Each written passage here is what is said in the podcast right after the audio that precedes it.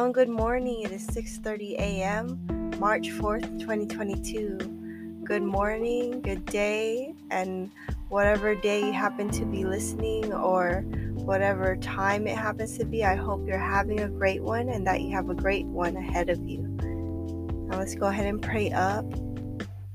Father God, I do pray that the shield of faith cover us, Lord, that we walk in peace no matter what the day happens to be like, and that our loins are girded with truth against the lies of the enemy, that we have the breastplate of righteousness, Lord, and the helmet of our salvation, and the word of God as an as a weapon against the enemy, Lord. We thank you for these things and we pray for a great day, a safe day, and a um, um, unforgettable, great day in Jesus' name. Amen. So, today's topic would be the fruit of the Holy Spirit, the fruit of peace. I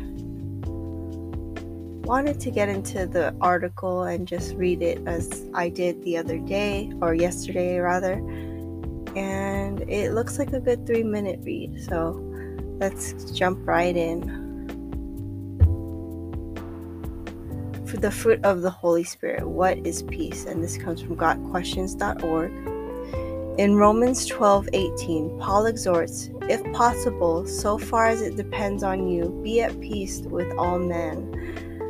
What a perfect example of our role in the fruit of the Holy Spirit mentioned in Galatians 5, verse 22 to 30, 23.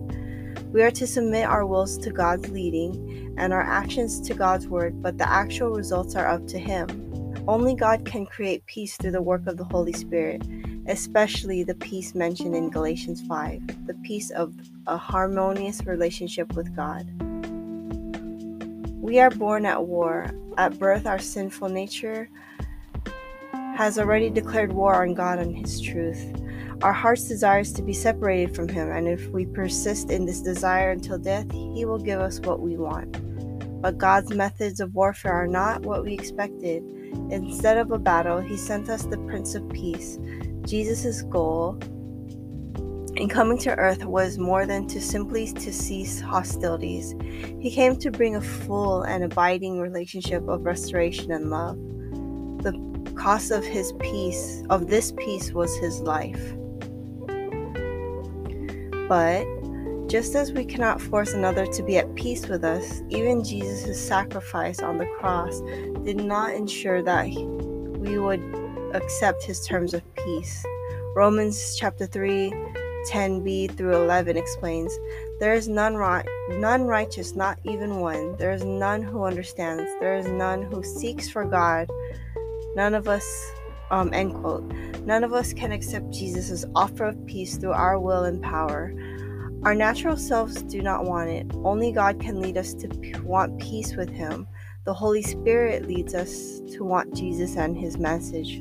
Once the Spirit draws us, we believe in Jesus and the peace comes. Quote, Since we have been justified through faith, we have peace with God through our Lord Jesus Christ. End quote.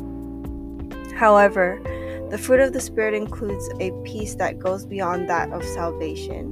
It is a sweet relationship. We are called to His presence and called to be confident in that presence because we are His friends.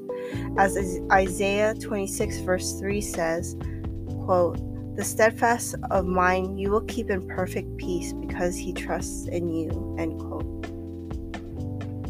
God's peace transcends earth, God's peace transcends early matters, as Philippians 4, verse 4 through 7 illustrates. Believers are to be anxious for nothing, for God promises to guard your hearts and minds. It is a peace which transcends all understanding, that is, to the worldly mind, such peace is incomprehensible. Its source is the Holy Spirit of God, whom the world neither sees nor knows. The Spirit filled Christian has a peace that is abundant, available in every situation, and unlike anything the world has to offer. The alternate the alternative to being filled with the Spirit and His peace is to be filled with alarm, filled with doubt, filled with foreboding, or filled with dread. How much better to let the Spirit have control and perform His work of growing fruit to the glory of God.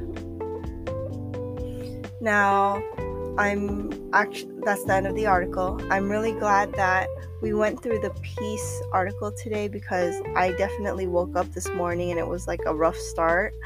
So I I'm glad to just try to like I could imagine that when we start our day kind of off or you know kind of rough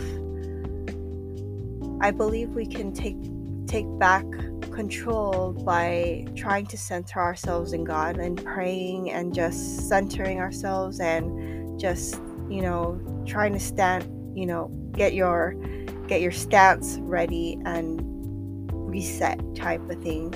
So I'm really grateful for that peace article because I definitely feel a little better about um, the day ahead.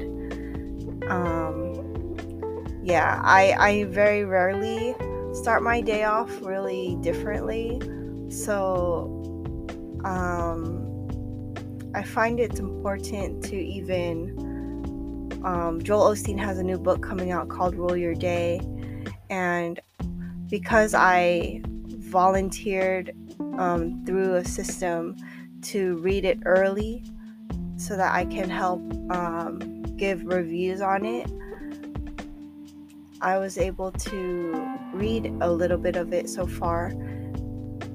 And it's just about just deciding and choosing to, you know, let your day be in not something that you let control you.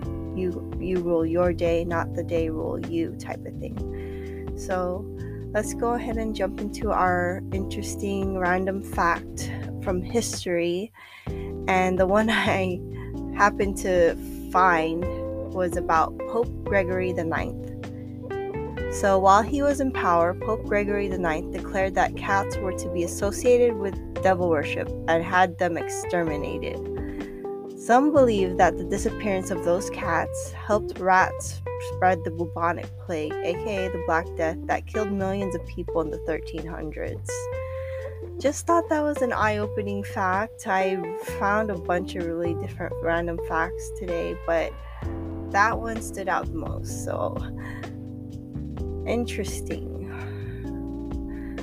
I'm low key not a cat person, but I do. I wish I. I actually am not a cat person because um, I got. I was allergic to them when I was little, and I I don't think that they're bad. I love them actually. It's just that since I was allergic or probably still am, I just stay away from them, you know? So so but that's so sad that they were exterminated and then all that.